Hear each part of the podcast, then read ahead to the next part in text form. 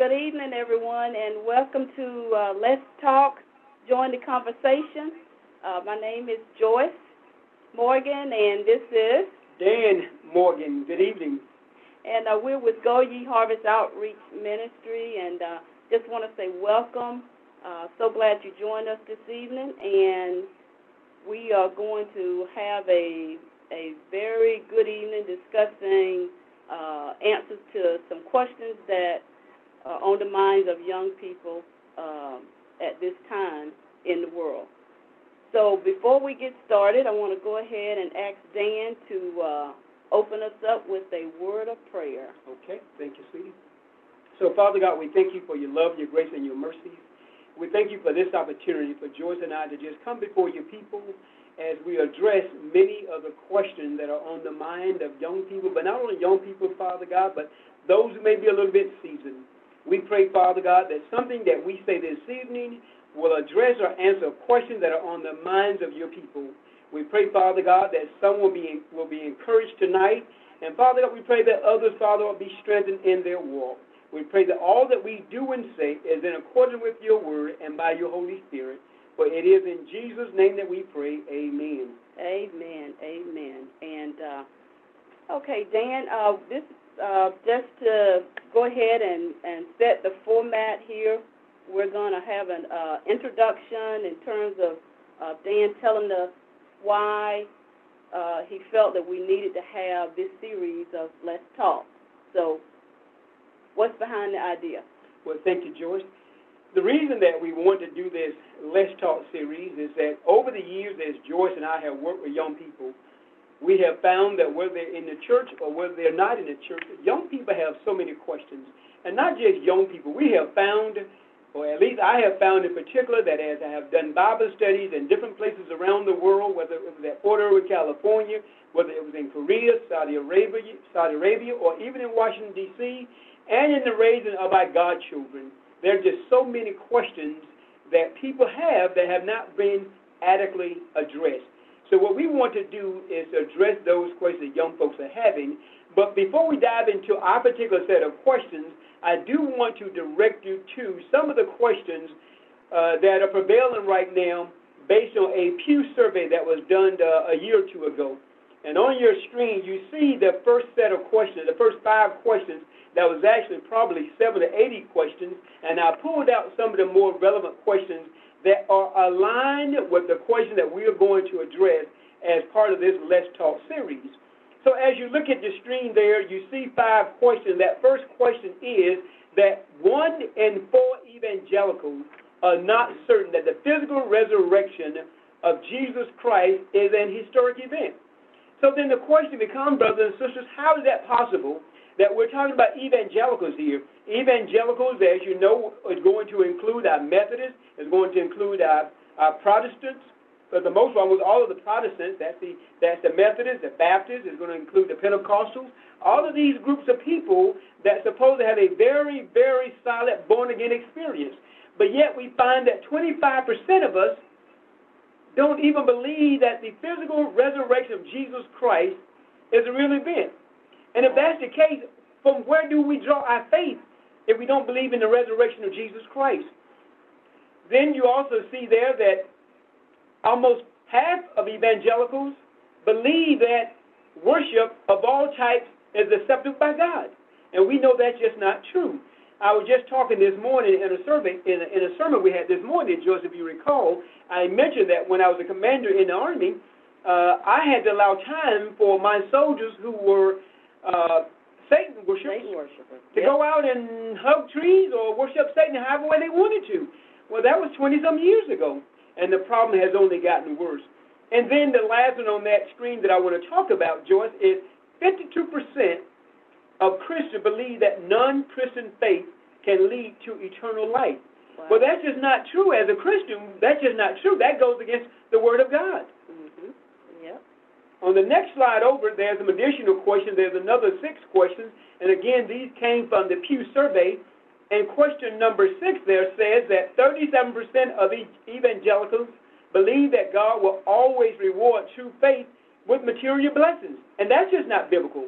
There's nothing in the Bible that says that because you believe, God is going to reward you with material blessings. Now, the Word of God is full, Joyce, with so many scriptures about blessings.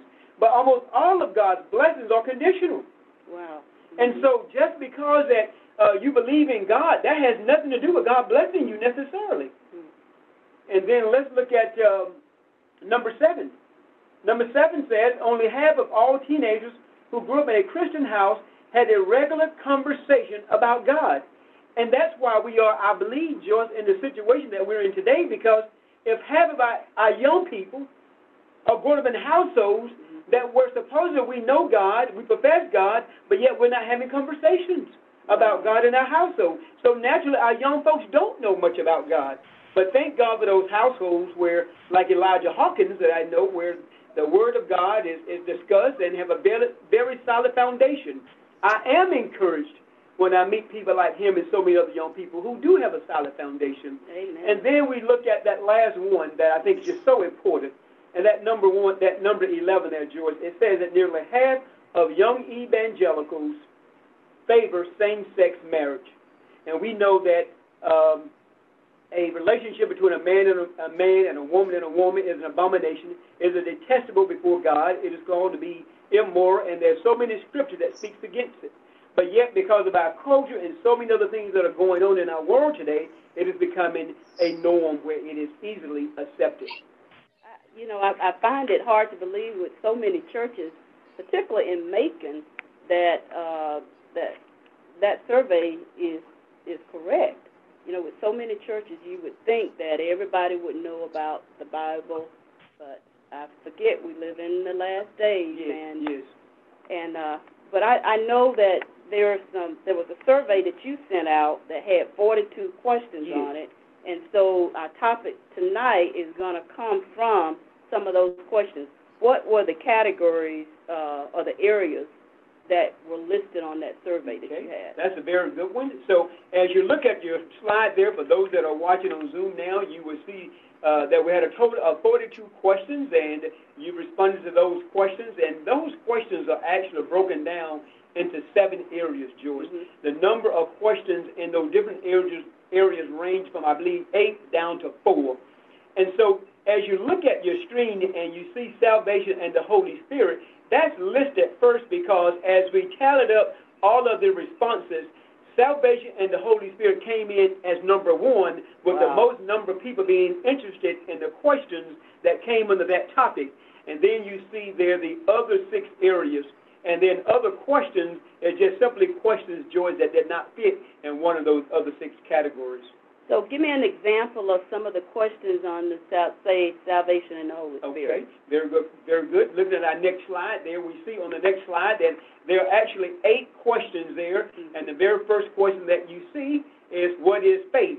Now, originally, when we when we put the different questions in the categories, faith was actually in another category. Mm-hmm. But as I began to do my study and preparation, I realized that you cannot possibly have a discussion about God's Word or address any of these questions without setting a solid foundation. And so you have to begin with faith because everything about religion, everything about our faith, about, about our faith, is based on faith. And so we're going to have a discussion about faith as we address our very first question, and then we'll get through tonight all the other questions that you see there uh, on your slide. Okay, so what about um, what's that? Sin and despair. Yes, the next one over would be uh, the second area. We have sin, despair, and suffering. And you can see the kinds of questions that are there. Mm-hmm. What is sin and what are the different kinds of sin? I'm very excited to talk about every one of these questions. I'm very excited about because over the last, at least since I was a teenager, Mm. I have been involved with Bible study and I have just always loved the Word of God and to read the Word of God and to study the Word of God. And so I'm excited about talking about all of these. But then we go into why does God allow sin and suffering? And I know you're going to back all these up with scriptures, right? Yes, every one of these questions that we're going to talk about is going to be backed up by Scripture. And then look at question number 41. You know, over the last uh, number of years since uh, we've had this issue of homosexuality, gay lifestyle, gender identity to, to come, come into our families in different ways, cousins and, and immediate family mem- members and others. I have done a lot of lot of research, George. I can remember being in Afghanistan uh, on my time off with nothing to do other than uh, physical exercise, spending hours just pouring through the entire Bible about what the Word of God has to say about this issue. And so I'm excited to talk about that issue. You know, God, the Word of God says that I was formed in my mother's womb. So how is it that I feel this way? So God must have made me this way. You know, uh, a lot of people are saying that for those that grew up in the church. And if you did grow up in the church and you, and you feel that way, it's just because of the culture. Mm-hmm. Okay? Okay. Mm-hmm. And then number 16, that's going to be another good discussion. We want to address some of these issues and topics that are out there and relevant to today, this pornography Wow. and masturbation issue. Yeah. In fact, number 16 was just recently in the news last week, so I'm sure the young people are probably all up on that one already. So Yes. that should be interesting. Okay. Okay. So what about Christ, salvation, and faith? Yes, Christ, salvation, and faith. Again, we moved faith from here and put it up front, but we're going to talk about it tonight and then later. So under Christ and salvation, we have a number of questions. I believe there's seven or eight questions there, and uh, we have to have a good understanding of our salvation, of course.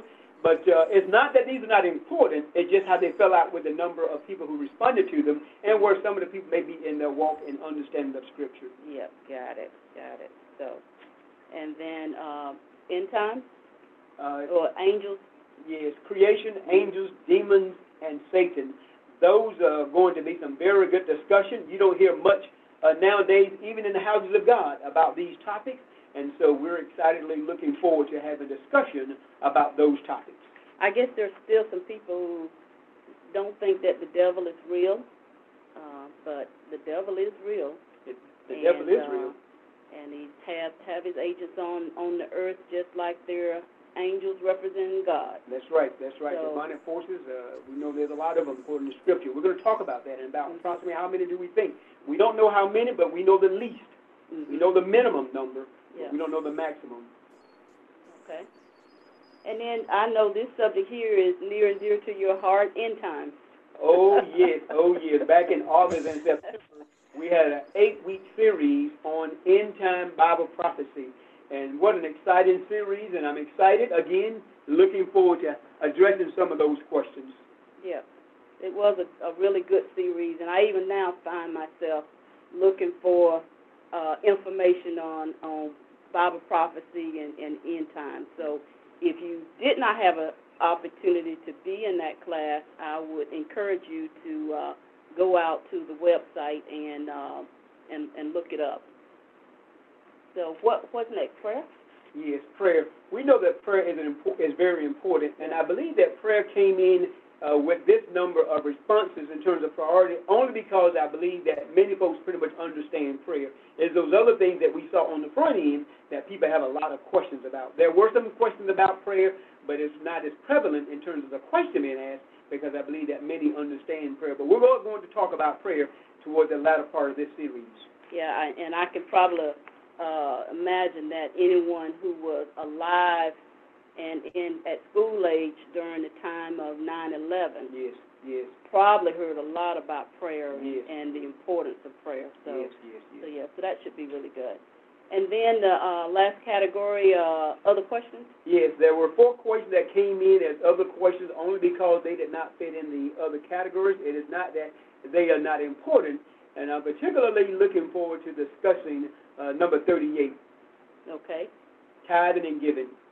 And I know you got a scripture to back it up, or more than one or two. Yes, we have a number of scriptures because one thing I do love about the Word of God is the Word of God will repeat, will repetitively state what it is that we need to know about every one of these topics that we're going to be discussing. All 42 questions are backed up by many scriptures. Very good. So, with that being said, let's get started. All right then. Well, let's dive in. Anybody so, have any questions so far? I want to make sure that I give everybody an opportunity to ask the questions if they need to. And there'll be some time at the end as well to uh, ask some questions if uh, during while we're going along. Uh, uh, please feel free. well, let's dive in. So on the next slide over, you will see uh, as we go through this discussion this evening, uh, as we change from one question to another, we will always come back to this screen. And the particular question that we're going to be talking about will be in red. So let's just go in and dive into this first question of what is faith. So on the next slide over, you will see a number of scriptures that talks about faith. And so while you're jotting down and taking notes, those particular scriptures, I'm just going to walk you through some, some notes and stuff that I prepared to kind of talk about this very, very important issue of faith. As I said before, we had to move this, this word, this issue of faith, all the way up to the front because faith is the bedrock. It is the foundation of, our, of, of all of our discussions. So if you were to go to the Oxford Dictionary on Wikipedia and look up the word faith, you will come up with something that says complete trust or confidence in someone or something. That is, it is a belief, a conviction, or a reliance on something. It's a strong belief or trust or confidence in God or in doctrine or religion rather than having actual proof. That's what you would find if you go out there on the Wikipedia from the Oxford Dictionary. But you know, as I said, we have to go to the Word of God and let's see what does the Word of God say that faith is. Yes, faith is all of those things that are in that dictionary. Faith is a strong belief, trust, uh, a conviction about what we believe. So, faith is the basic ingredient, brothers and sisters, for our relationship with Jesus Christ. It's the start point of everything that is about our, our, our walk with Christ. You see, faith is the assurance that things revealed to us and promised in the Word of God are true, even though they are unseen, brothers and sisters, and they gives us the conviction that what we expect in faith will come to pass. Now, I know for those Bible scholars out there, George, they know where this comes from. Yep. And that is essentially that this, this, this, this definition I just gave you that I talked about from a Bible perspective comes from Hebrews chapter 11, verse 1. And if you have your Bible, you go there, and you will see where it says that now faith is the substance of things hoped for, the evidence of things not seen. And then if you are looking at chapter 11, you know that chapter 11 is that, is that chapter of heroes of faith in the Bible where it talks about Moses and it talks about uh, Job and Samuel and David and other great men of God. So now, using the scripture first, let's look at a couple of scriptures that tells us, Joyce, exactly what faith is all about. Mm-hmm. So the next thing we need to understand, brothers and sisters, as we walk uh, in our walk with Christ, we have to understand that Hebrews 11, verse 6, Joyce says, and without faith, it is impossible to please God, for whomever would draw near to God must believe that he exists, brothers and sisters, and that he rewards those who seek him. So faith, faith is the substance and the evidence, and it is having absolute belief and trust in God and what he says. Amen. And then we see over in James chapter 2, verse 19, where it says, I like this one, brothers and sisters. I like this. It says, You believe that God is one. If you believe that, you do well. That's good. You believe that. Mm-hmm. But look at what the Word of God says. It says, even the demons believed. Mm-hmm. the, the demons, the minor forces know that God is. They, he cast them out of hell. Out So, of heaven. out of heaven. So he's saying here, okay, so big deal is you believe it, do you have faith? And then the other thing I love to tell people, I have begun to reflect on myself uh, as I've begun my walk with Christ, is because we believe a, believe a thing doesn't make it to be true or not true. That's right. Things that are true, brothers and sisters, they stand by themselves. And the words of God we believe are true, and they stand by themselves whether we believe them or not. Absolutely. And then Second uh, Corinthians, uh, verse five and seven says, "For we walk by faith, not, Not by sight." sight. You know, I love to say, you know, I can't see it, George. I can't feel it. I can't touch it. I have absolutely no idea how this will come together, but it's coming together. I just gotta say this. This reminds me of our son Michael when Why can't you turn on your cameras? you know, Michael working on his Eagle Scout project, and I had come home from Afghanistan, and Michael said to me, I have no idea how it's going to come together, but it's all going to come together. Michael had absolute assurance that his dad, me, we were going to work on this project, and it was going to get him through his Eagle Scout. Yep. He said that. I have no idea how it's going to all come together, but I know it's going to all come together. That's the way we have to be. Mm-hmm. Michael actually was expressing sincere faith and belief that his dad was going to help him get through that Eagle Scout project. Yep. He had to do the planning, and we worked on it together, but it was his project. Yep. And that's the way it is with us. It's our lives. But God, through the Holy Spirit, will help us get through it. Amen. You see, faith is a choice. Faith is not guaranteed. The Word of God says that He is the author and the finisher of our faith. But we have to initiate our faith. It's a choice. We choose to believe. That's true. So faith being a substance, it is evidence. It is evidence. Faith is just not some bare belief. What is this evidence that we have so that we can have faith in God? Well, the Word of God says that He spoke it, and mm-hmm. all the creation came into being, George. Yep. And and the heavens declares His glory, and the star of the host His handiwork.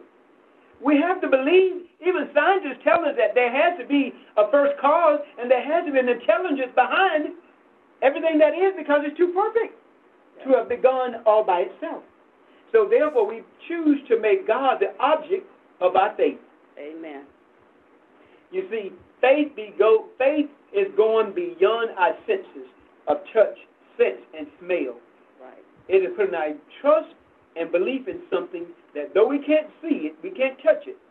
And now there are other ways how this faith is acted out with the Holy Spirit. Mm. As we allow the Holy Spirit to come into our lives and begin to minister to us, and then we begin to align what we see, think, sense, smell with what the Holy Spirit says, we begin to grow in our faith and become assured of Him in whom we put our faith. And let me close with this. Faith does not contradict with reason, brothers and sisters. Faith does not contradict reason. Matter of fact, faith goes beyond reason, George. Absolutely. We can objectively prove that the Bible is the most unique book in the world. The Bible has been the number one best selling book for many decades. We can prove that. Yeah. But how do we prove the Word of God is true in the Bible? There's a difference. Mm-hmm. Okay? So then we're going to close on faith with this, and that is a good example of faith that we're given in the Bible begins with Abraham, and many of you know the story. So I'm talking to those Bible scholars and others, uh, but you know the story. You can you can come on and tell everybody all about Abraham. But you see, God told Abraham that through him all nations were going to be blessed. George. Right. Well, how, how did that happen? How, how did that through Abraham all nations of the world were going to be blessed? Well, was it not through Abraham's seed that we get Jesus Christ in the flesh, the Son of God? Yeah. And because of Jesus, all nations, all people, all tongues, all kindred are blessed. Yeah. But there's also some, some, some, some other rewards and blessing because the Word of God says those that blesses Israel, He will bless. He will bless. So for all the nations of the world that blesses Israel, God said He will bless them. Those that curses Israel, He say they will be cursed. Okay, and then God told Abraham who was childish at the childless at the age of 75, he was going to have a child. The Bible says that Abraham believed these things and it was credited to him as righteousness. Amen. All right, George. So we're going to leave it on that note. Yeah. So, so that was those good, good scriptures there. So now, what does uh, um, does anybody have any questions about that? Just want to make sure. Any questions? Okay. So now let's let's go on, move on through our next question. What does the Bible mean by God's grace and mercy? Hmm. You know, if I told people my life story, which we don't have We time, don't have for, tonight, time for we don't have time for tonight. I'm gonna Uh, I'm gonna kick him if you get off We will, we, you would clearly see uh, the grace and mercy of God in action. uh huh. But we don't have to take Dan Morgan's life to find out what grace and mercy is, about. We can all look at our own lives. On live. We can all look at our own lives to understand God's grace and mercy. Mhm. You see, because grace as a definition now, as a definition, is defined as the courteous goodwill of someone extended to somebody else. Meaning it is not asked for or deserved, but it is freely given. Okay, that's grace, natural grace. And then mercy, Joyce, is defined as an act of withholding, I'm sorry, mercy is defined as compassion and kindness shown to someone who is one who is in a position to punish someone. So I'm in a position to punish you, but I'm not going to punish you. You know, you plead mercy in a courtroom. Mm-hmm. You plead mercy. Okay? But God's mercy is the act of withholding punishment that we deserve because of sin, right. while God's grace is given us unmerited favor. He pours out His favor unlimitedly. His favor abounding over and over when we don't deserve it. See, we deserve death, but He doesn't give it to us. That's the punishment. But then He gives us blessings after blessings when we don't deserve it. Okay? In His mercy, God gives does not give us the punishment we deserve, namely hell, eternal damnation, while in His grace, God gives us the gift we do not deserve, namely eternal life. You see, brothers and sisters, mercy and grace are really two sides of the same coin. On one side, we have grace, and on the other side, we have mercy. So listen to what the Word of God tells us in Matthew chapter 22, Hearing that Jesus had silenced the Sadducees, the Pharisees got together. One of them, an expert in the law, tested him with this question Teacher, which is the greatest commandment in the law?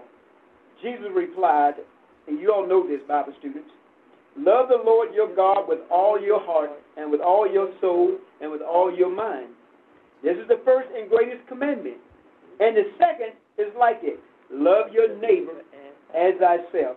All the law, all the scripture, and the prophets hangs on those two commandments. So why did I say that? I said that because that defines love for us toward God. But God loves His creation. God loves His creation so much that He gives us, that He gives us grace and mercy. You see, God knew in the beginning. He knew before He made Adam that Adam was going to fall, and because Adam fell, He was going to bring sin into the world. And God knew that He was going to have to have a plan of redemption. Mm-hmm. And it is because of His grace and His mercy that God gives us this plan of redemption. Notice what the Word of God tells us in Psalms 148, verses 8 through 9. And that is, the Lord is gracious and full of compassion. He is slow to anger and full of mercy. The Lord is good to all and his tender mercies are over all of his works. And then, brothers and sisters, we're not going to go through all those scriptures that you see there. I trust that while I was speaking, uh, you were able to get, uh, at least write those scriptures down. But you can see all of those scriptures that we have there that talks about the grace and the mercy of God. Mm-hmm. Think about Saul uh, in the New Testament, how Saul was a prosecutor was there when Stephen died. Yep. But God granted him mercy for what reason? So that he could then go forth and become a, a minister to minister to most of the Gentiles. But because of what he did, of course, his sin he had to suffer for. But God showed his, astounding mercy towards Saul as well as to many others. Mm-hmm. Yeah. God is merciful and gracious. I'll end on this note. God is merciful and gracious to us because he loves us. Amen? He loves his creation. Very good. Any questions, anyone? Well, that's good. So we're, going to move right along on question number six on the survey um, was, what is salvation and how do I know I am saved? Brothers and sisters, hold on to your seat for a moment because – this is a very, very good question. Uh, unfortunately, there are many, many, many Christians who question their salvation. You know, there's those that say once saved, always saved, but that's not absolutely always true because there are some circumstances on which we can lose our salvation. But the Word of God says that nothing can snatch us out of the hands of God. But remember, God will never sever his relationship with us but because we are free will people, free minded, we can sever our relationship with God. But then, as we're going to talk about, Joyce, it, it always comes down to uh, when people take that position that uh, you can't lose your salvation. What they're really saying is what the Apostle Paul says later on, and that is that those people who failed and went back were truly never saved as a part of us. Mm-hmm. And so we'll, we'll bring that out in, in the word here. But if you have your Bible and you get nothing out of this, I really want you to go to Romans chapter 10, verses 8 through 13. You see, because therein mm-hmm. is the crux of this conversation, and there's a couple other scriptures that goes hand in hand with it. But therein, what Paul says and what Jesus says, lies salvation. Mm-hmm. Salvation is so simple and easy. It does not take a degree. It does not take a, a an elementary, uh, even element, an elementary graduation for salvation. Once you come to the age of knowledge, which is the age you begin to understand right and wrong, and for some children that's 13 to 15, for others it may be 17 or so, salvation is free to all. So in Romans chapter 10, verses 8 through 13, the Word of God tells us this, George. It says, but what does it say? The Word is near you. It is in your mouth and in your heart. That is the message concerning faith that we proclaim. If you declare with your mouth Jesus is Lord and believe in your heart that God raised him from the dead, you will be saved. That is a declarative statement. There's no ifs, ands, or buts. There's no, once you get beyond that, if you do this, then you will be saved. But there's no other additions to salvation. Now, of course, the question is always asked after salvation, what then? That's a different question. We're talking about salvation. And once you accept Jesus Christ as your Lord, once He comes into your life, and later on you get the Holy Spirit to come into your life, you shall be saved. We're not saved on works. We do not go to heaven based on our works. We are saved, and once we have the salvation of God, when Jesus Christ is out in our hearts, we go to heaven. Now, it is your works that determines to what extent you get rewards in heaven. But we're talking about basic salvation here. Now, I want you to understand this, brothers and sisters. Listen to this now. This is just how important salvation is. I want to go back to that Pew survey that I talked about earlier and just read a couple of things to you from that Pew survey. Because salvation is so important, but yet only half of faithful Christians, now we're talking about people who say they are faithful, only half share their faith. Only share, half share their story, their testimony, George, of mm how they came to salvation. Wow. But yet it's so important because eternity for each and every one of us rests on our salvation. But yet we don't share it with anyone. And I thought this was very interesting for those that may be watching that may have grandchildren. The survey, this is a Pew survey, mm-hmm. it said that 93%, Joyce, of Christian grandparents do not feel comfortable having a conversation with their adult grandchildren. Wow. How is that possible? What it tells me is that many of us are not very comfortable with the very thing that we say we practice. I, am not going to argue the numbers. I'm just going to go with the numbers, even if the numbers are half of the people who responded to this survey is true. That's still too many. Because the word says every one of us should be ready to give a testimony, a word. So there's a lot of work that needs to be done. Yes, yes, yes. And then I want to just say this also. Um, 70% of, of Christians attending church at least once or more times a month they have never shared their faith with a stranger. Wow. So, what does salvation mean? The simplest definition of salvation is to be saved from perils, from danger of some type. That's the worldly definition. But for us, salvation is to be saved from sin, sin. saved from death, okay? Saved from sin and saved from death. And then third, Joyce, it is saved from the wrath of God. And there are many scriptures that talk about being saved from death, saved from sin, and then being, and then being saved from the wrath of God, brothers and sisters. Yep. And so we are saved to what? What are we saved to, brothers and sisters?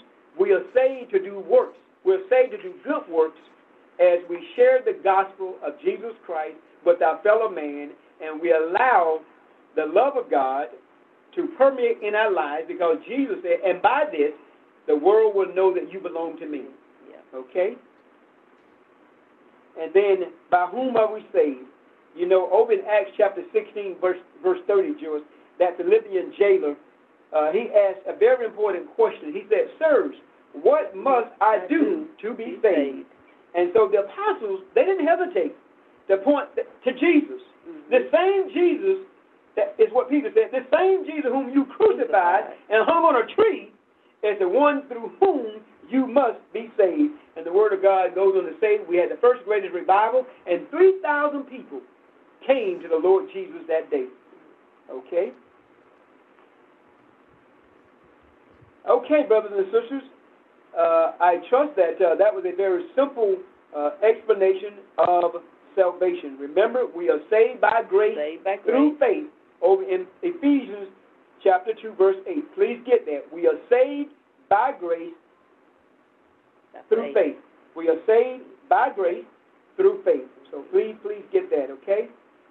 All right, brothers and, and sisters. And, and share it. Share it with uh, your friends, family, neighbors, you know. So the next question, any any questions about that? Questions or comments? Still with us? Okay, so moving right along then, I asked Jesus to come into my life, but how do I know I am saved? Very good question, and it ties into the one we just got done discussing. You see all the scriptures there on the next slide. There's a number of scriptures that uh, address this. Uh, how is it that I know that I'm saved? And so, as you look at those those scriptures, there, Romans uh, chapter 8, verses 9 and 10, which is what we read earlier. Mm-hmm. If you declare with your mouth, Jesus is Lord, and believe in your heart that God raised him from the dead, you shall be saved. There's nothing to be added to that. Right. Okay? Now, the other thing we need to understand about knowing that we're saved, uh, brothers and sisters, we also need to know that you can't go on living the way you were living. Yeah. There ought to be a change in your life uh, once you profess Jesus Christ as salvation, but you allow the Holy Spirit to work in your life so that you're not committing, deliberately committing those sins. Now, brothers and sisters, because we are saved, that does not mean that we're not going to stumble or fall or maybe sin. But we don't sin deliberately or intentionally. And when we do sin, what does the Word of God says? He is faithful and just to forgive us our sins. If we what? If we Repent. Repent. Gotta repent. so if we repent, and repentance is for those that know Jesus. Sinners out there that don't know, don't know Jesus are not repenting. Repentance is for those who have come to Christ who know Jesus, for believers. Mhm. So if we repent, he says that he is just and faithful to forgive our sins when we do. Because the word also goes on to say that if we say we're without sin, we are liars and we make. Jesus out of a lie. It's not in you. And the truth is not in us.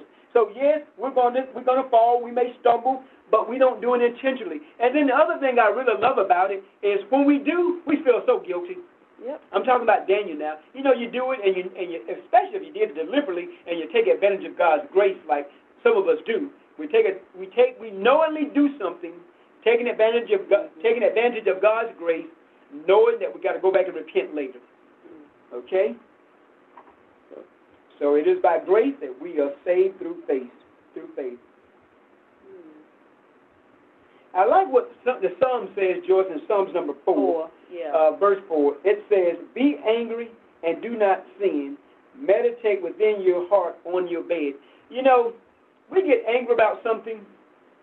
We shouldn't respond from our emotion, but you know, some of us, and I have been guilty at times, you know, responding of our emotions and, and doing or saying something that probably wasn't in the best interest.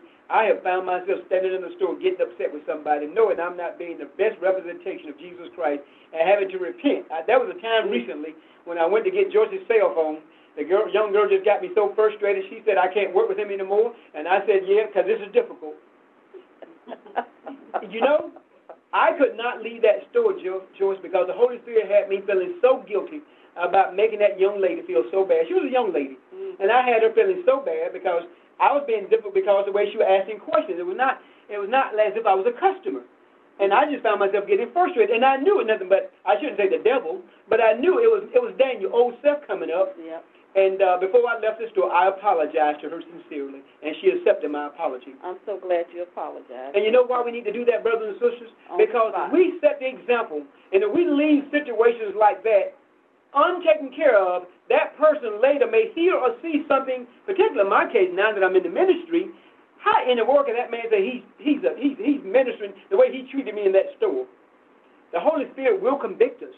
Yep. Sometimes it'll convict us and make us do things we don't want to do when we're having to apologize. okay? That's where humility comes That's in. amen.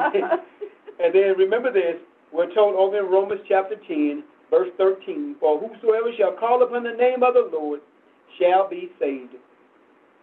Thank God that we are whosoever. We are the whosoever. Thank God. I love that whosoever. I'm a whosoever. We're all whosoevers. Yes, yes. So, Amen. all right. So that's good. You got a lot of scriptures. Like I said, I know you was gonna have scriptures to back up everything. So, so that's that's good. Any questions? All right. So the next question, number seven on that on that survey that you mailed out, asked how were people in the Old Testament saved? That's a good question, and a lot of people ask that question. Uh, there's, unless you understand Scripture, study Scripture, you may not necessarily uh, know how they were saved, but the answer is pretty simple, and the word, the answer to the question, Joyce, is given to us in Scripture. We're going to take a look at that. As we talked about, though, salvation comes by what? Grace Faith. through faith, Faith. right? hmm Okay, so that's John chapter 1, verse 12, and Ephesians 2, 8 through 9. We talked about that, and we know that Jesus is the way. John 14, 6 says Jesus is the only way to the Father. Right. But so if Jesus is the only way to God the Father and we're saved uh, because of him, but Jesus wasn't in the Old Testament, Joyce, so how were they saved, Daniel? I'm glad you asked, so let's talk about that. We know from Scripture that faith, salvation, I'm sorry, salvation comes through Jesus Christ. Because Galatians chapter 3, verse 11 says, Now it is evident that no one is justified. I'm sorry, we know that they had the law in the Old Testament, but they didn't have Jesus Christ. And we know that the law cannot save anyone. The law never saved anyone. The law for the Jews pointed out their shortcoming, it pointed out their sin. And that is why they had to do the animal sacrifice in the Old Testament. But even in the Old Testament, Joyce, faith was the key. Faith, they were saved the same way you and I are saved. They were saved through faith. The difference is, Joyce, they were saved through faith and that they were looking forward to the Savior. hmm Because there are dozens of scripture that talks about God was going to send a Savior, a Messiah that would do what? Save His people. So for the Old Testament saints, they had faith in God. We know that faith is what is required for salvation. Yes.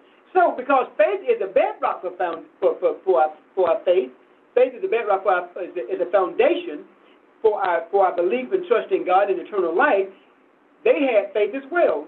Going back to what I said earlier, Mhm. Abraham had faith and it was credited to him as righteousness. So we cannot just dismiss this thing about faith in the Old Testament. Look at what the Word of God tells us by the Apostle Paul. Behold, his soul is puffed up.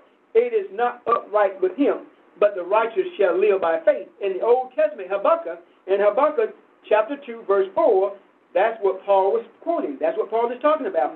The just shall live by faith. Okay? So righteousness and faith goes all the way back to the Old Testament. They were saved by their faith, their belief in God. They were taught and told all about the Messiah who's coming.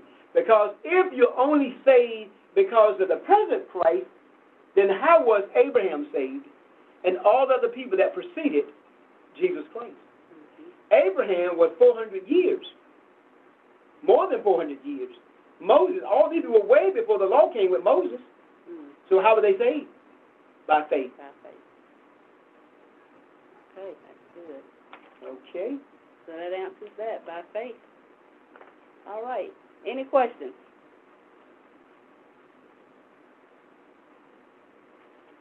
Okay. So Dan, uh, what happens to people who backslide and they Uh, walk away from God? That's a very good one. You know, um,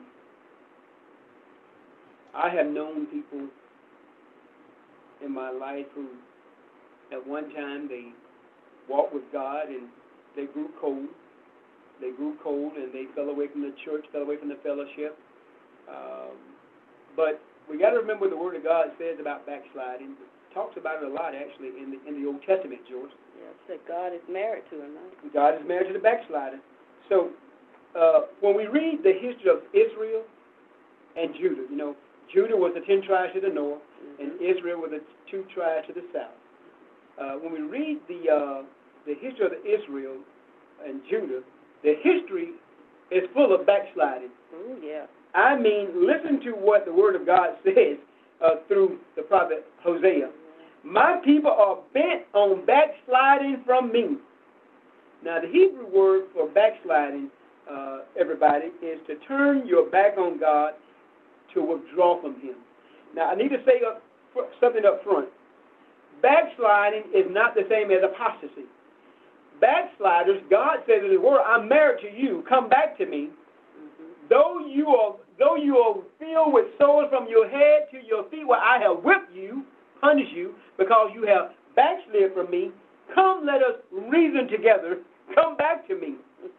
Okay, Jeremiah, poor Jeremiah, he was crying all the time, crying Jeremiah. You know, he was always crying out, Turn, O backsliding children, says the Lord, for I am married to you. The same thing that the Lord God said to the Israelites, he says to us in the church today. Yep. When we backslide, he wants us to come back to him. God's word goes on to say that backsliding, George, is really an evil, bitter thing, and that you're going to be punished for backsliding. Wow. He's going to punish you until you come back to him Mm. because he's married to you. Wow. The house of Israel and the house of Judah has dealt very treacherously, God says, against me. He said, I blessed them, I gave them all of my favor, they knew me, and then they turned their backs on me and walked away from me. God said, I'm not having it. I'm going to deal with you according to your backsliding. Though I know you, you knew me. Why would you do this to me? He's not going to let us go very easy. Because the Word of God says, nothing in the world can snatch us from the hands of our God. Remember what I said earlier? Nothing in the world can snatch us out of His hand, but we can leave Him. So apostasy now is different from backslide. Apostasy is when one has known the way of God, one has walked with God, believed in God, and walk away. Now, it is believed that apostasy, when people fall into the apostasy arena, those people, according to the Word of God, what Paul says, they were never part of us. So when you hear people saying you can never be lost, or you can you can never you can never lose your salvation, you got to remember that God in His foreknowledge what? God in His foreknowledge He foreknew. What did He foreknew? He foreknew everyone that was truly going to come to Him, and because He foreknew us, He predestined us. And because he predestined us, his word says he called us. And because he called us, he justified us. And because he justified us, he is going to glorify us. Yes. So when people fall away from God and they never know him, they deny him, the question becomes, did they really know God? Or were they in it for all their own reasons, but the Holy Spirit never came to dwell within them, and they really never belonged to God because the word says, My sheep hear my voice, and a stranger they will not follow. Okay? Mm-hmm. Yep. The other thing I like about when people who are backslidden, when you backslide, you were a believer, you got to know God, not like the people who came in as wolves, but the word the, the word is like this. Because you knew God, when you sin, it continuously pierces your heart. Pierce your heart. You toss and turn at night. You know you need to get back to God to get it right. Mhm. But because of stubbornness, something came into your life. Something caused you to get upset or angry with God, and you turned a little from Him. You moved away from Him. You don't want to go to church anymore. You don't want to hear other people praying because it reminds you too much about where you know you should be and where you know you are not because you do belong to Him. Okay? And I like to believe that backsliders belong to God because He's married to them, but those who fall away and are truly away from God were never in His fold because His word is true. Nothing can snatch us out of His hand. We choose to leave God. He don't ever choose to let to, to let us go. God just not going to stand idly by and just let us walk away from Him. We told him, Yes, Lord, I love you. Yes, Lord, I will serve you. When we accepted him, we made vows to him. Okay. All right, then. Very well. Yep. Good. And one last thing. Remember what the word says over in Matthew chapter 7, 21. This is what Jesus is saying now, brothers and sisters. Jesus himself is saying this. Not everyone who says to me, Lord, Lord, shall enter the kingdom of heaven, but he who does the will of my Father in heaven. Now get this, brothers and sisters. It says, Many will say to me in that day, Joyce, Lord, Lord, have we not prophesied in your name, cast out demons in your name, and done many wonders in your name? And he says, And then I will declare to them, I never knew you. Depart from me, your work is of iniquity. God is saying, Yes, you went out and did all those things, but that wasn't with me doing all that stuff. That wasn't me. I don't know what that was. We know that we have deceiving spirits. Yes. And the Word of God says, Test the spirits. There are many deceiving spirits in the land. And we're going to close on this note. Remember what happened with Moses, just to show you how Satan works and the power of Satan. When Moses went before Pharaoh, and when the first thing he did was he, God had told him in the desert to throw your staff down, and it turned into a snake, and it scared the daylights out of Moses. And then God told him to pick it up, and he picked it up by the tail, and it turned, turned back into a staff again. Well, Moses did this in front of Pharaoh. But what did the magicians do? That's the reason, brothers and sisters, why the Bible just talks about magi- magicians and sorcery. Mm-hmm. Those magicians, brothers and sisters, threw their staff down, and the word of God that we declare, we believe in, says that their staffs also turned into snakes. Okay? Amen to the glory of God. And then give him, give him the, the hook now. But Moses. But Moses, yes, but Moses' staff swallowed up their staff. They couldn't get their staff back. They had to get another one because Moses' staff swallowed all of theirs up. Amen. Because God, glory God. God. is greater. because God is greater. Amen. Very good. Thank you. so, any any questions? Okay. So Dan, what is the Holy Spirit, and how do I know the Holy Spirit lives in me? Hmm, another good question. Okay, so the Holy Spirit, brothers and sisters, uh, many of you would know this, but the Holy Spirit, we know, is the Spirit of God, part of the Godhead. We call it the Trinity. We have God the Father, God the Son, and God the Holy Spirit. We know that uh, the Holy Spirit is the invisible presence of God Mhm. that comes and live, and live in our lives. And We're going to talk about how we know, but let's just understand this, that the Holy Spirit was there with God in Genesis. Mm-hmm. Genesis 1 tells us that in the beginning was the Word of God, and the Word was, in the beginning, God created the heavens and the earth, and the Spirit of God moved upon the waters. I'll jump into John 1, where it says, In the beginning was the Word, and the Word was with God. But I wanted to go to John because what does uh, the Word of God tells us in, in the Gospels and in John, in the Gospel, and that is that all three of the Trinity were there when Jesus was baptized. Yes. That's the first time in Scripture where we have it written that all three of the Godhead was present. Mhm. You had God, you had Jesus the Son being baptized. When he came up out of the water, the water that the Word of God says, and a dove descended upon Jesus in the form of a dove. The Word of God, I mean the Holy Spirit descended upon Jesus in the form of a dove, and then we heard they heard the voice of God saying, "This is my beloved Son, in whom I am well pleased." Then Jesus told the disciples to go into uh, into Jerusalem and stay there until you be imbued with power from on high. This is after the resurrection The gift. the gift. And so the, uh, the the disciples they all went back to Jerusalem and they went to the upper room. They remained there for about forty days. And on the day of Pentecost, the Holy Spirit came. And what does the Word of God says uh, happened when the Holy Spirit came? It was. This is the first time the Holy Spirit is now being poured upon people. Because remember now, in the Old Testament, the Holy Spirit, except in a few occasions, did not rest permanently on people. The Holy Spirit came upon them to do a work, or to prophesy, or to say something in the name of the Lord.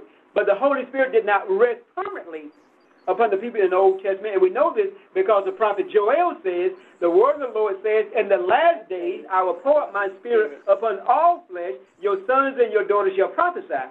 And we know that the Holy Spirit came on the day of Pentecost because after the Holy Spirit came, there was a sound of a rushing wind, and then it says, and the Spirit settled on each one of them as flames of fire.